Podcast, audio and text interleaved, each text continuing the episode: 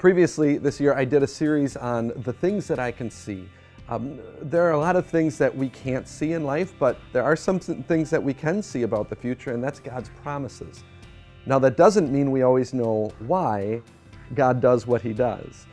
I'm reminded of an old story about a farmer who had a horse that ran away. And the farmer's fr- uh, friends, uh, his neighbors, came over and they said, Oh, farmer, what a bad thing that your horse ran away. And the farmer said, No, no, you say too much. We don't know what's good or bad, do we, in the things that happen. Um, all you should say is that my horse has run away. Well, of course, the next day, that horse came back, leading 11 other horses into the corral with them. And the, the neighbors came over and they said, Oh, farmer, we know what you mean now. It's a good thing that your horse ran away. And the farmer said, No, no, you say too much. Uh, we don't know what's good or bad. You should only say that I have 12 horses now. And of course, the next day, um, his son, the farmer's son, broke his leg breaking those horses. And the neighbors came over and they said, Oh, farmer, we know what you mean. Those horses are a bad thing. And the farmer said, No, no, no. Always, always, you say too much. You should only say, My son has a broken leg. And then, of course, not long after that, the country went to war, and all the young men had to go fight in the battle, except for the ones with broken legs. And the neighbors came over, and the farmer said, Ah, don't say too much. Do you see the point? We say too much when we challenge um, why God does what He does in our lives. Um, we need to remember what He says in Isaiah 55, verse 9. He says, As the heavens are higher than the earth, so are my ways higher than your ways, and my thoughts than your thoughts. In other words, we say too much when we say, I know exactly why God did this or why He did that Uh, we should only say, I know God's plan for me eternally, and then focus on the things that we can see, His promises. The reason I can tell you for fact that when those negative things or the bad things from our perspective that happen in your life happen, I can tell you that, that it's not because God's angry with you. It's not because God is getting even with you. I can tell you that for one simple reason we have His promise. He forgives you. And don't overlook that daily miracle.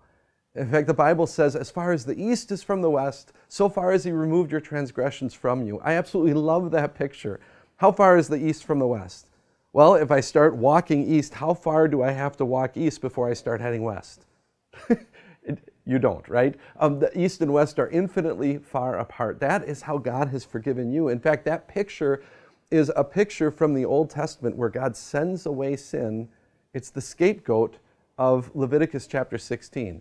Now, I know sometimes we look at Leviticus and we think, well, that's a boring book, but Leviticus 16, that's a biggie. Um, and I would encourage you to read it. That's the, that's the chapter about the Day of Atonement. So, do you remember what happened to the scapegoat? Uh, what happened was that the high priest took all the sins of the people and he placed them on the goat's head. And then that goat was led out into the desert, never to be seen again. Do you see what God was teaching about the way he forgives? We sin, but that goat gets led away.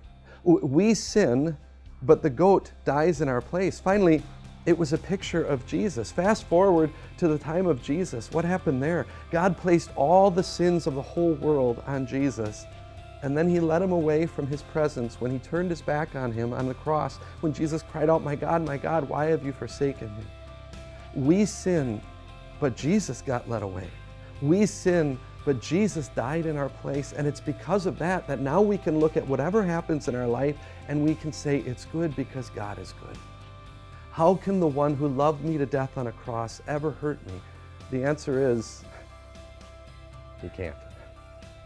And it doesn't mean life is going to be easy, but it does mean God is leading you to his side in heaven. Let's pray. Strengthen me, O gracious Lord, by your Spirit and your word when my wayward heart would stray, keep me in the narrow way. Grace in time of need supply, while I live and when I die. Amen. Hey, what's up, everyone? Pastor Mike here from Time of Grace. Thanks so much for checking out this podcast. Uh, we certainly would love this message to reach more and more people. So, if you wouldn't mind rating and reviewing this podcast, it would bring it to more people's eyes, and we pray this message into more people's hearts. Thanks for your support and we'll talk to you soon.